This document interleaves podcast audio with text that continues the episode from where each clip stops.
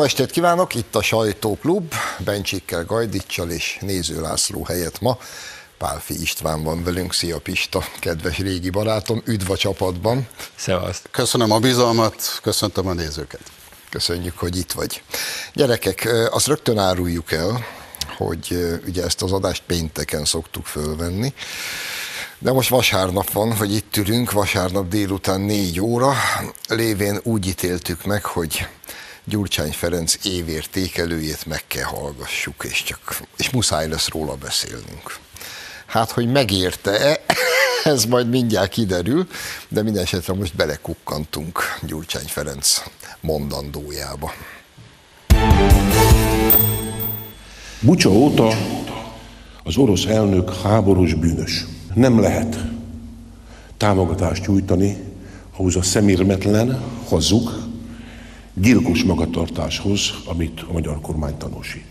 Orbán Viktor elveszítette önállóságát az orosz elnökkel szemben, valójában nem szuverén ember, nem kiszolgálója az orosz hatalomnak, csak nem tudjuk pontosan, hogy miért. És ha az ország vezetője nem szuverén, akkor az ország sem szuverén. És ha az ország nem szuverén, akkor nekünk szembe kell menni ezzel a vezetővel.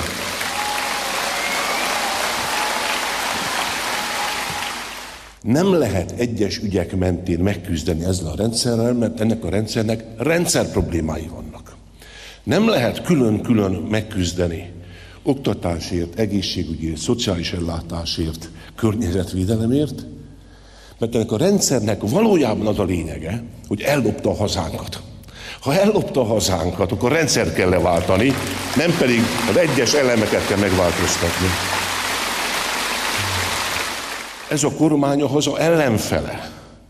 Ezért a mi ellenfelünk is. Ez a kormány törvénytelen, ez a kormány erkölcstelen, ez a kormány becstelen, ez a kormány bűnöző kormány. Nem lehet középen állni. Vele vagy ellene. Aki nincs ellene, az vele van. Ezt ajánlom mindenki figyelmébe.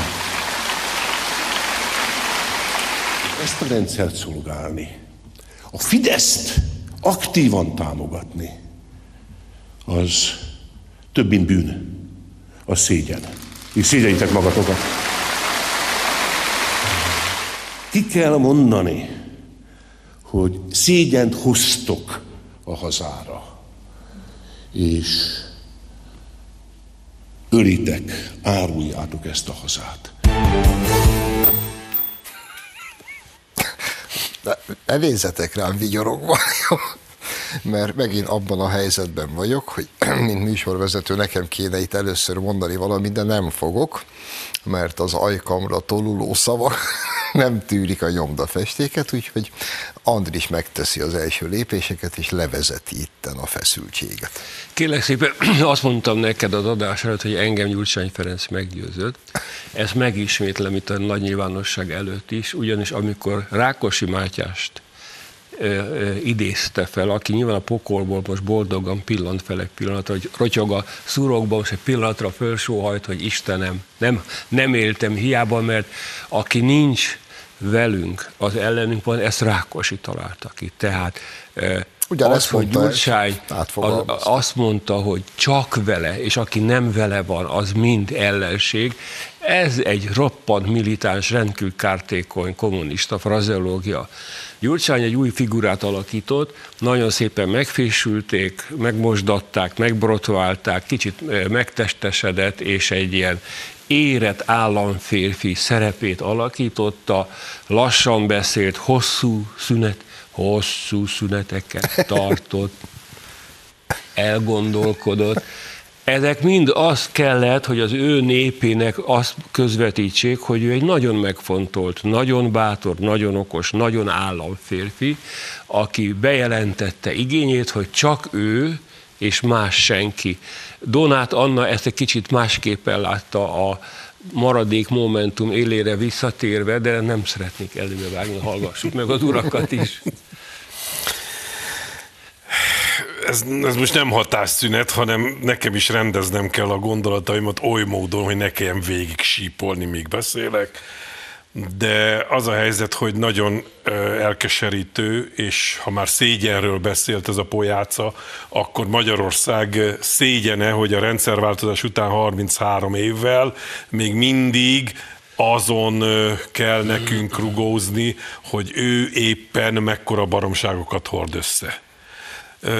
Kétségbejtő, ahogy beszél a hazáról, ahogy egyáltalán ezt a szót a szájára meri venni, ahogy lopja a gondolatokat, lopja a szavakat, lopja a gesztusokat, nem tudom, figyeltétek-e, egy rakás dologban próbálja az ő nagy ősi riválisát, sőt most ki is mondta ellenségét utánozni Orbán Viktor, de nem jön neki össze, mert még egyszer mondom, hogy egy ripacs, képtelen még ezt a szerepet is, amit András itt lerajzolt, normálisan tisztességgel eljátszani, és nem tud mást, mint fenyegetőzni, mint, mint a, a, tényleg a, a, ennek a szegény országnak a lehető legrosszabb beidegződéseire jól rátaposni, hagy kapjon az én édesanyám gyomorgörcsöt otthon, amikor őt hallgatja, mert azok, akik átélték 90 90 előtt azt is, a Rákosit is, meg, meg ami utána következett is, azoknak most mind így összerándult a gyomra, hallgatva ezt a majmot, mert egész egyszerűen, még egyszer mondom, botrányos, hogy ez ma Magyarországon az ellenzék állítólag legerősebb formációja, hogy ő arról tud beszélni, hogy, hogy Magyarországon mindenkinek, aki valami mást akar, mint a kormány, akkor vele kell együttműködnie, ezt egyébként majd tényleg meg fogjuk beszélni, ez egyébként a bal oldalon se tetszik ám mindenkinek, de, de amit Magyarország lakosainak, vagy polgárainak, vagy választópolgárainak a többsége ma délután érzett, hát azért még egyszer majd kérjem bocsánatot Gyurcsány Ferenc, hogy így elcseszte a vasárnap délutánunkat. Na, István. Bevezető, akik még emlékeznek, azoknak köszönöm szépen a jó érzést, és akik meg majd megismerkednek velem, azoknak meg előre köszönöm a bizalmat, igyekszem majd meghálálni. Néztétek ugye, ami ki volt írva, hogy elhozzuk a reményt. Uh-huh. Hát ez egy kulcskérdés. Elhozzuk a reményt. Egyébként Jeremiás profétánál van, hogy reményt és jövőt adok nektek, tehát azért ezek nem voltak a profétai magaslatban ezek a gondolatok, de talán fontosabb az, hogy nincs politikai hitele az embernek, ennek az úri embernek. És ezért próbál mindenképpen valamiféle hitelt maga alá szerezni, valami olyan támogatást, amit már nehéz fölépíteni olyan mértékben vált hiteltelenné, hogy hiába kér, nem tud teljesíteni. Ez már rég vissza kellett volna fizetni azt a politikai hitelt, amit egyszer megkapott, meg rendre megkap. Egyre kisebb mértékben. Úgyhogy ez a lényeg szerintem ebben a beszédben, hogy ő megint kiment a piacra politikai hitelért, és most próbálja ezt ugye egy nagy tömbben, az ő nagy tömbjében megvalósítani, és ott fölvenni majd. Azért még egy pár kört futunk, mert hát itt nagyjából ugye az én szájam ízem szerint válogattak a kollégák a kulcsmondatokból. Fussunk néhány kört. Egyszer azt mondta a mi Ferink, hogy rá kell mutatni a rendszer építő gazdáira, ki kell mondani a nevüket, és akik ezt a rendszert támogatják, azok szégyeljék magukat. Ugye valahogy így szólt az eszmefuttatás. Én arra lennék kíváncsi, hogy ez maga a fenyegetés egyébként. Ugye, mutassunk rá, mondjuk ki a nevét. Hol gondolja meghúzni a kört? Tehát akkor most csak a kormánytagok, vagy ebbe benne vannak a fideszes polgármesterek is, meg a fideszes képviselők, vagy benne vannak a, ezt a kormányt támogató média munkások is, meg mondjuk például mi. Hát hol le, hol, és amikor rámutattak, akkor mi lesz a következő lépés szerinted? Idézném Rákosi Mátyást, az egy nagy gondolkodó volt. Aki nincs a, Gyurcsányjal és a DK-val, az ellenük van. És aki ellenük van, az ellenség. Egyébként ez a beszéd, azt írtam föl magadnak, hogy ez a beszéd gyakorlatilag egy hadüzenet volt. Tehát hadat üzent a jelenlegi magyar egyébként minden szempontból legitim magyar kormányzatnak és magyar státuszkvónak, és fölvázolt egy más típusú dolgot, kizárólagosan csak a DK tekinthető, e tekintetben hiteles fórumnak. Ez egy hadüzenet volt, és mint, mivel abban a mm, szerencsében vagyunk, hogy Gyurcsány Ferenc szó szerinti történelmi elődei, hiszen mégiscsak onnan jött ő is ebből a társaságból. Tehát Rákosi Kádárék nagyon precízen megmutatták, hogy kedves Bajer Zsolt, te is értsed, hogy mi vár rád, az Istvánra, az Ottonra és rám, ha ezek az emberek hatalomra kerülnek. Ugyanaz fog bekövetkezni.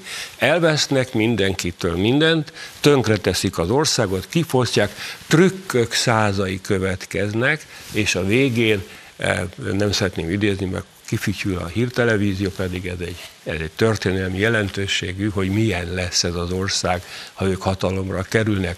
A legsátánibb számomra az egészben az, hogy Gyurcsány arra számít, amiben sajnos bizonyos fokig van rá esély, hogy a kollektív emlékezet állítólag fél évnél nem nyúlik messzebbre.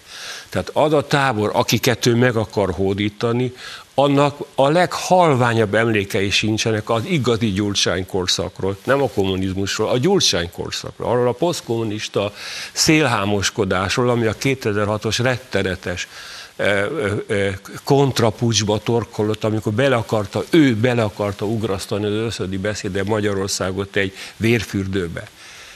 Erre mind nem emlékeznek, és ez a Bájgúnár, aki most itt előadta magát, ez a nyugdíjas színművész, ez arra, abba, arra reménykedik, hogy ezekkel a finoman artikulált, de brutális fenyegetésekkel az ő szelid szeretettel átitatott népét fel tudja tüzelni, hogy majd minket lámpramasra húzigáljanak. Mutatják egyébként, hogy mit akarnak, és hogyan képzelik el ezt a mutogatást. Hát emlékezzünk vissza a napokban, mit csinált Ceglédi, azzal a bíróval, aki merészelt egyébként tízből egy ügyként a Varjú László ellen dönteni, és azt mondta rá, hogy ez garázdaság, amit művelt a televízióban. Kirakják a kommentekbe, ott a közösségi médiában, és aztán rászabadul a hiéna had, és szana szétszedi ezt a szerencsétlen embert. Hozzáteszem, én azok közé tartozom, akik szerint lehet a bírói döntést kritizálni, na de nem a bírót pellengére állítani. És ugyan, ugyanez várható ezzel a mutogatással mindenki, aki nekik nem tetszik, aki merészkedik mást gondolni, mint ők, annak ez lesz a sorsa. Először csak virtuálisan, aztán majd ahogy hergelődnek, nyilván gondolnak arra is, hogy majd fizikálisan is megmutatják nekünk, hogy hol lakik az Úristen, akikre egy Gyurcsány levezetése szerint nincs mindenkinek szüksége ahhoz, hogy szeressen, meg szeresse fele barátait. Nekem az is nagyon tetszett. Pistám, akkor iszonyú nagyot hibázta, hogy pont most ültél be közé. Gyurcsány évértékelő. Stimmel, de én a P betűnél következem. Úgyhogy azért egy kicsit odébb van, úgyhogy akkor veled indul. András következik. No de, szóval egyébként már rámutattál szerintem a, a Rákosi féle kétszeres említéssel ennek a félelmetes logikájára. Szóval ez föl van építve. Ugye, aki nincs ő vele, az ellene van. Következésképpen a másik oldalt támogatja, hiszen nincs egy közép. És innentől kezdve az ő tábora van, meg vagyunk mi, akiket ugye valamilyen módon, mint bűnösök és szégyenteljesen viselkedők, meg kell büntetni. Most te is megyünk abba bele, hogy mi lesz a büntetésnek a, a megvalósulása. Fizikailag, vagy szellemileg, vagy erkölcsileg lehetetlenítenek el embereket. Ez a veszélye megvan mindegyik változatnak, és ugye a két rákosista gondolat, kapcsolódik össze ebben. Először elhelyezünk mindenkit valahová, aztán bélistázunk, és akkor utána levágjuk a fejeket. Akkor maradunk nálad most, akkor menjünk innen egy kört. Volt még egy fél mondata, ami úgy szólt, hogy ezek, már mint a kormány, meg mi, elloptuk az ő hazájukat. És szeretném, hogyha próbálnátok velem megértetni, hogy el lehet lopni egy hazát. De ezt most komolyan kérdezem, mert mondjuk, és akkor megint hagy idézzem ide egyik legcsodálatosabb költőnket, Radnóti Miklóst aki mondjuk Abda környékén, mikor nyilas keretlegények között vitték a biztos halálba. Azért mondjuk neki lett volna, hogy is mondjam, csak erkölcsi alapja azt mondani, hogy hát ez nem az én hazám. És én megtagadom mindezt. Hát ma most öltök meg engem. Ez képest mit írt? Nekem szülőhazám itt a lángoktól ölelt kis ország ez a szarjankó meg föláll egy pulpitus, és azt mondja, hogy ellopták tőle a hazát. Ül a milliárdjain, és az ő hazája el van lopva. Azért ez ügyben még fussunk. Fussunk, bár rövid kör lesz. Szavak, szavak, szavak. Uh-huh. Nincs jelentés, ezek, ezek kódok, jelképek. Ugye hányszor beszélt a, a beszéd folyamán, mert egyébként nem volt hosszú. Nem. De tisztelet, becsület, tisztesség, jó erkölcs. De a másoknak tisztelete. A pozitív szavak, tehát ezek szavak, szavak, szavak, de tartalom és konkrétum nem volt. Az a legborzasztóbb, hogy a hazáruló azt mondja, hogy mások lopták el az ő hazáját. Nem ő adta el, mások ellopták tőle. Azt mondja a tolvaj gazember, hogy szétlopták a fideszesek az országot. Ugyan áruld már el, Feri, hogy a zabrált villából hogy van pofád ilyeneket mondani? Azon a vagyonon ülve, amit elévülés miatt nem tudtak rád olvasni, és azért nem vagy börtönben. Hogy tud egy ember így elszabadulni, így módon erkölcstelen gazemberré válni, majd kioktatni az ő népét erkölcsről, hazaszeretetről, Tiszteletről. Tiszteletről, becsületről, Méltóságról. szeretetről. Hát agyrém. És igaza van Istvánnak, szavak, szavak, de ráadásul lopott szavak. Ezt kiokították az amerikai tanácsadói, hogy mi a Fidesz sikere milyen fogalmakat használ, egyébként tartalommal töltve, hát ezt mondogasd Feri te is. Mondjad sokszor, hogy haza. Azt majd csak elhiszik. Az ő szóhasználatában az, hogy ellopták a hazáját, az azt jelenti, hogy a legutóbbi országgyűlési választáson a jobb oldal több mint 50%-os győzelmet aratott, ami kétharmados előnyt jelent a parlamentben.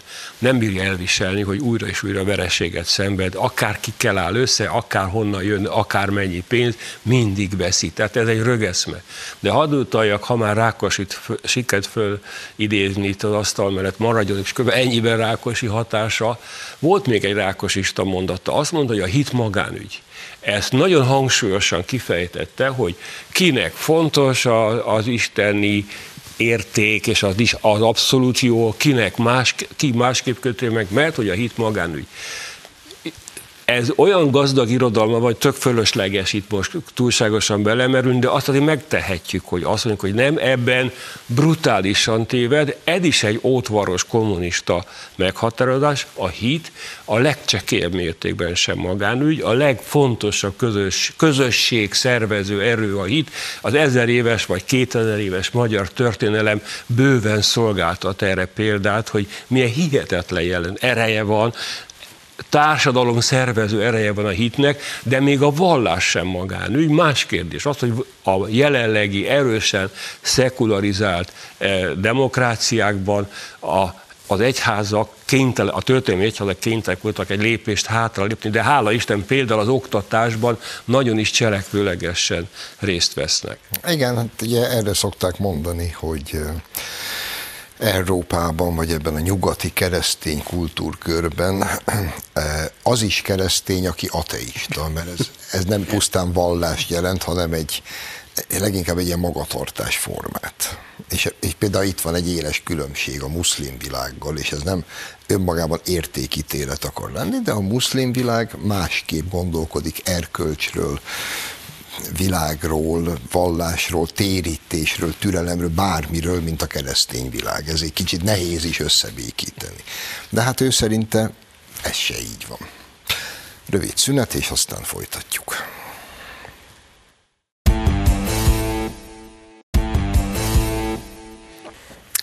Folytatjuk a sajtóklubot, Bencsikkel Gajdicsal Pálfival, hát és folytassuk egy másik évértékelővel, bár ahogy be volt harangozva, ez nem évértékelő volt, hanem jövő értékelő ami önmagában egy nagyon érdekes oximoron, mert rohadt nehéz lehet a jövőt értékelni, de hát Donát Adnának nyilván ez is sikerült, és azt is férfiasan bevallom, itt felvételen kívül rémültem, megkérdeztem az én kollégáimat, hogy van-e köztük olyan, aki meghallgatta Donát Anna beszédét, mert én nem, úgyhogy egy teljes vakrepülésben vagyok.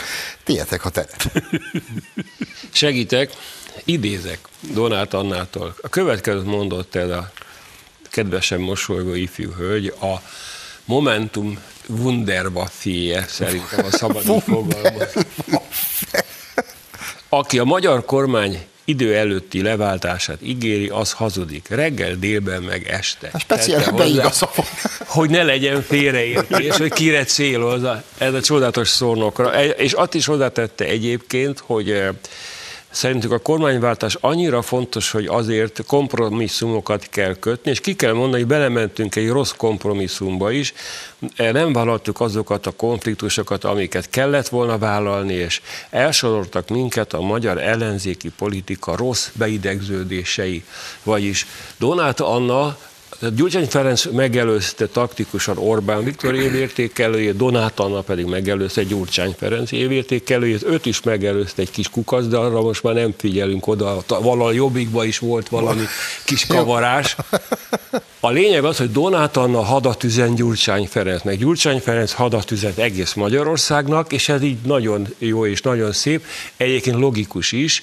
Elkezdődött a versenyfutás a a, a jövő évi Európa Parlament és önkormányzati választáson, és úgy tűnik, hogy a DK és a Momentum őrült harca lesz ez a versenyfutás. A DK mindent be akar kebelezni, a Momentum pedig szeretne valahogy pályán maradni. A többieknek meg már annyi. Különösen érdekes ez az egész jelenség, hogyha belegondolunk, nem volt az még olyan régen, egy évvel ezelőtt dúlt a kampány. És ugyanezek a szereplők arról győzködték a magyar társadalmat, hogy mennyire össze kell fogni, hogy egy maradjon a végén, ki kell választani a legjobbat, és el kell tudni fogadni, hogy nem vagyunk egyformák, hogy vannak különbségek, de most nem azokkal kell foglalkozni, hogy miben különbözünk, hanem azzal, hogy miben vagyunk hasonlóak. Igaz, hogy nem találtak túl sok mindent, amiben ők egyformák lennének, az Orbán Orbánfóbiát és a kormány tagjainak és támogatóinak a gyűlöletén kívül egyéb nem nagyon akadt, de azért erről győzködtek bennünket. Hát, szárnyas idő, szárnyal eltelik egy év, és most arról győzködik a magyar társadalmat, hogy melyikük a hülyébb. De most a dolog lényege mégiscsak az, hogy aki nyitott szemmel jár a magyar politikában, az láthatja, hogy ez egy és ugyan az a bagás. Ha visszamegyünk azokba az időkbe, amit úgy Gyurcsány megidézett számunkra, akkor még a Donát Anna nagypapája, meg a apró Antal-féle társaság kölcsönösen azon morfondérozott, hogy kit hogyan lehet tönkretenni, kit hogyan lehet kinyírni, akasztani, meg mi egyéb. Tehát tulajdonképpen a fejlődés történet során ez teljesen egy dolognak a két leágazása, és most valamilyen oknál fogva ezek most elkezdték egymást is gyalázni, bár ilyet is láttunk már, ismerjük a szólást, hogy kommunista holló bizony-bizony kiválja a kommunista szemét. Másik szemét, úgy van, igen. Ezt De segítek én is. Egy konkrétum volt, nőt választottak. Ez fontos konkrétum, már csak azért is, mert családpolitikailag is fontos, hogy gyermeke van, gyermeket vállalt, és, és, és. Nőt választottak, ez a lényeg. De három év van a kampányig, és három év alatt nagyon sok minden történhet. Szerintem András, te jól utaltál arra, hogy a következő EP választáson mi lesz a berendezkedés, ki ki ellen megy, és a sorrend is fontos, hogy melyik beszéd előbb és utóbb, és valóban, amikor Gyurcsány Ferenc ugye azt mondta, hogy négy dolog van, négy dolog, és azért mutatja a négyet, mert ugye egyet, egyet, egyet már el szokott felejteni, az első mindjárt az volt, hogy a DK és a DK és a DK. Uh-huh. Ugye, tehát azonnal válaszolt a Donát Annának egy nappal később.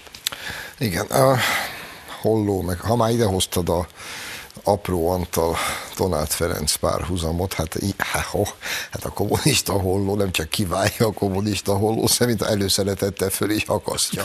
Hát ugye apró elvtárs előszeretettel akasztatta fel aztán Kádárral válvetve korábbi elvtársát Nagy Imrét, ő maga jelentette be az országgyűlésbe, hogy megbűnhődött a nép ellensége a büdös hazáruló ellenforradalmár, aztán szakszervezeti vezető volt, és a többi. És Donát egyébként hát csak 12 évet kapott, megúszta a kötelet, aztán négy év múlva kiengedték.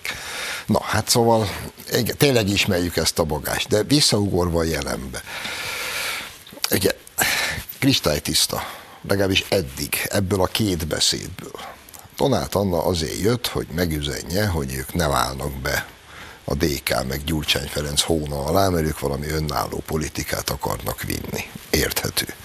Jött Ferenc, idézem Dobos Marian kolléganőmet, aki azt mondta a beszéd után folyosan, hogy hallottad, azt hiszi Szent Ferenc beszédét. Ez jó. Szóval jött Ferenc testvér, és elmondta, hogy a DK és semmi más, és aki nem, az ellenség. De mi van a többiekkel? Azért fussunk egy kört az ügyben, hogy hát van itt azért egy néhány ellenzéki párt még. Most én így előre bocsájtom, hogy ebből a néhányból én rögtön kivennék mondjuk pár, tehát a párbeszéd nincs. Az percek kérdése, hogy nem lesz. A párbeszéd az Tordai Bence meg a enyhén idegbeteg Szabó tímeára redukálódott le. Már karácsony sem, szerintem már se párbeszédes. Van a jobbik. Kérdezem, van a jobbik? van az LMP. Az LMP-nek legalább van valami néven nevezhető önálló elképzelése politikáról, de hát a társadalmi hatása az nagyjából a nullával egyenlő. És van az MSP, azok is tartottak egy kongresszust, most ugye arról senki nem beszél, mert hát ugye most leginkább azt illik mondani, és erre lehet is mellette érvelni, hogy az MSP szép hosszú haláltusájának a vége fele járunk, és ők se lesznek. De hát, ahogy elhallgattam Kunhalmit, meg ezt a derék igazi retro komcsi komját itt, ők még úgy gondolják, hogy ők még lennének azért. Tehát, és, és üzentek Ferenc testvérnek ők is, hogy hát de most már aztán álljon meg a menet. Hát mi vagyunk itt a rendszerváltó balos párt. Magyarán körkérdésem veleje. A két pólust akkor most látjuk. Donát Anna bejelentkezett.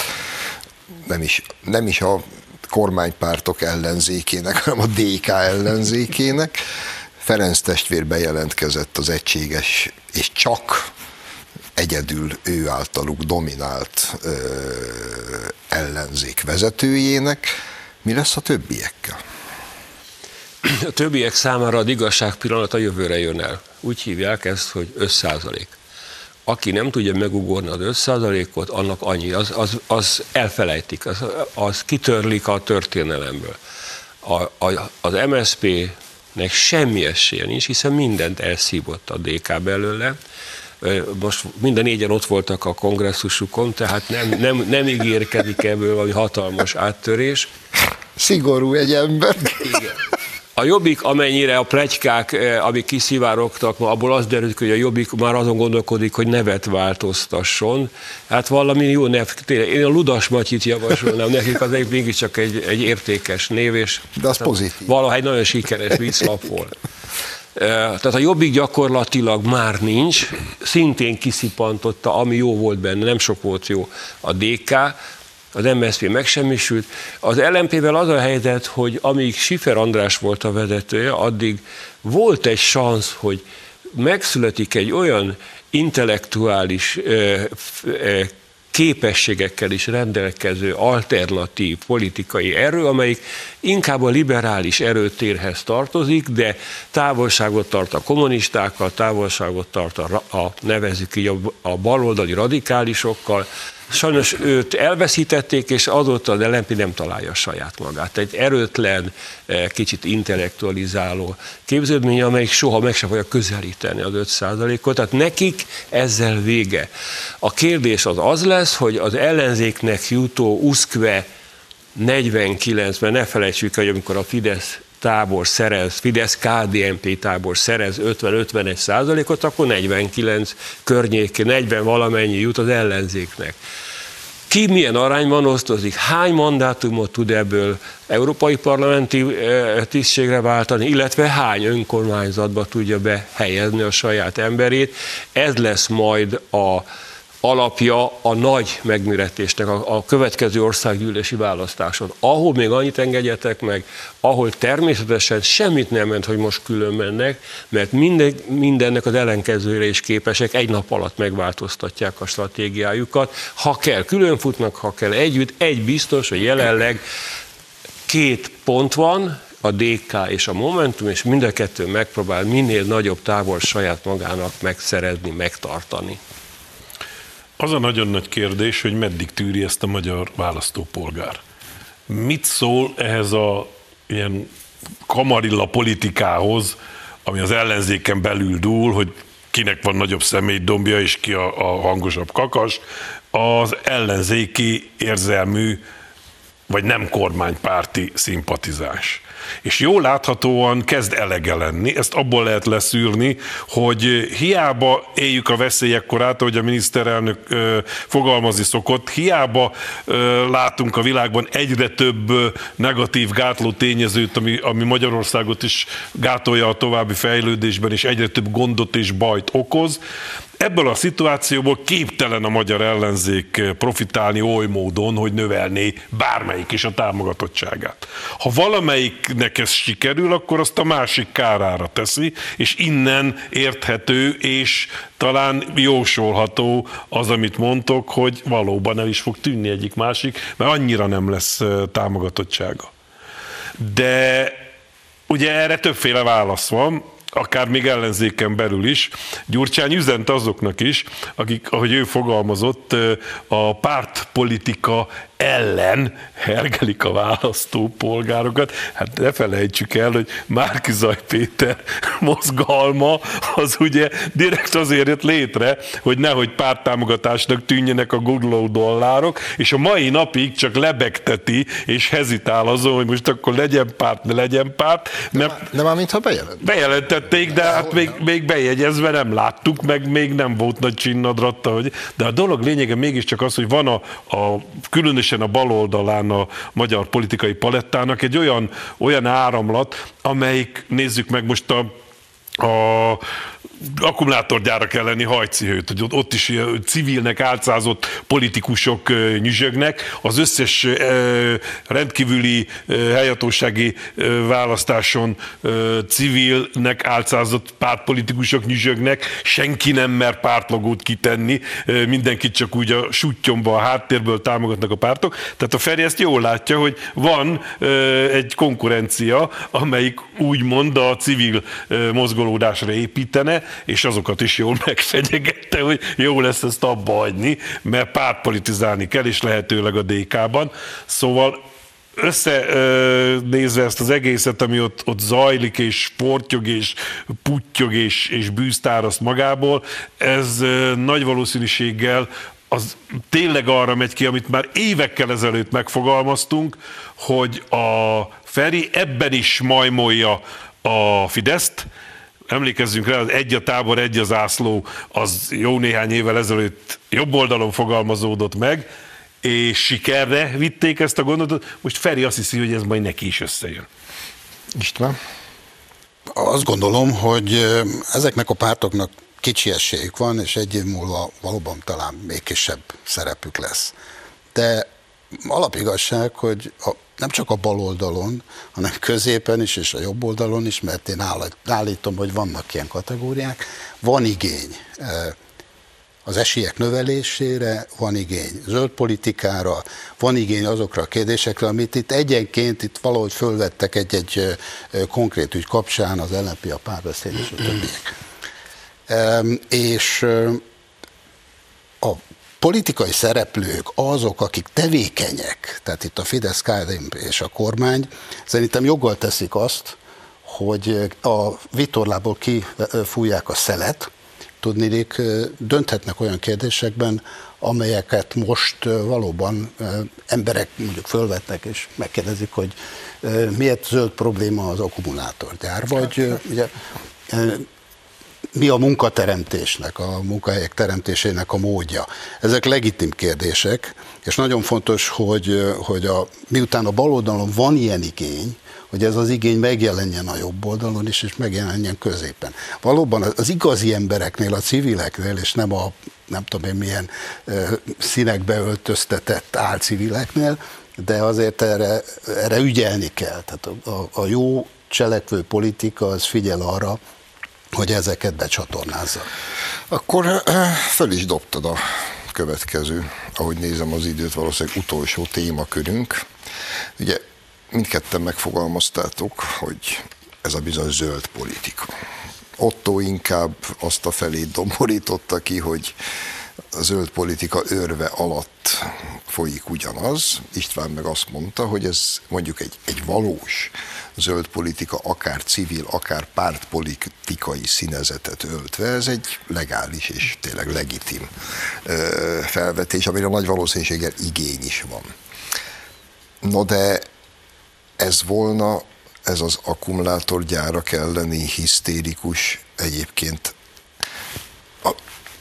az egész ló kilóg, nem a lóláb, ezekkel az odautaztatott bértüntetőkkel, meg álcivilekkel, ezek a verekedő, agresszív kretének, akik mondjuk Debrecenbe üvöltöznek, meg nőket ütnek arcon, hát, eh, hát hagyd, ne, hagyd mondjam azt, hogy szerintem nem ez volna a zöld politika, és akkor én nem szeretnék elmerülni, és úgy tenni egyébként, én szakértő lennék, mert nem vagyok.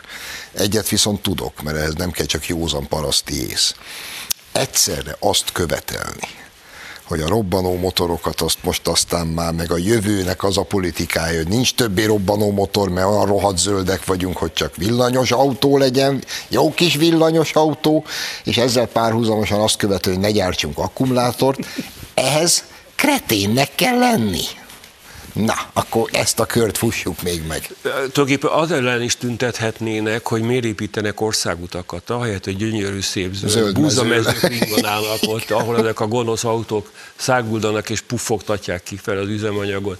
A demagógia határtalan, és igazából itt az előbb láttunk egy pillanatra egy táblát, az volt rá, hogy víz nélkül nincs élet. Ezt persze, mert minnyáján aláírjuk, bármilyen világnézetű valaki, köztudomás, hogy víz nélkül az emberek körülbelül két vagy három napot képesek életben, majd utána meghalnak. Víz nélkül nem lehet létezni. De ennek semmi köze az akkumulátorgyárhoz, mert ott meg egyszerűen arról van szó, hogy mindenki tudja, hogy Miért, miért sem, e tekintetben nekem vannak aggályaim, a világ arra felé mozdult, hogy megszüntetik a robbanómotoros robbanómotorok gyártását, és csak villanyautókat gyártanak néhány évtől az EU-ba ez a papír. Az akkumulátor nehéz ahol nagy akkumulátorgyárak vannak, oda települnek az autógyárak, mert a villanyautó meg könnyű, és hogy ne kelljen borzasztó sok pénzt elkölteni az akkumulátor fuvarozásával, ahol akkumulátorgyár van, ott lett az autógyár. Lásd, és BMW gyár Debrecen. Pontosan. Nem véletlenül választotta nem Egyáltalán nem. Így van pontosan. És nem véletlenül fejlesztik a repteret, és nem véletlenül lesz Debrecen egy regionális ipari központ. Nagyon sokaknak fáj, hogy ez Debrecenben valósul meg, és nem mondjuk Európa egy másik pontján. E, ennek semmi köze, sem a zöld, a zöldségekhez, sem a természethez, sem a természet védelméhez. Ez egy ócska, e, ügynöki munka, ezek a buta emberek azt hiszik, hogy ők milyen jó fejek, valójában arról van szó, hogy egy konkurens állam érdekeit szolgálják, aki azt szeretné, hogy itt ne legyen akkumulátorgyár, hanem náluk legyen.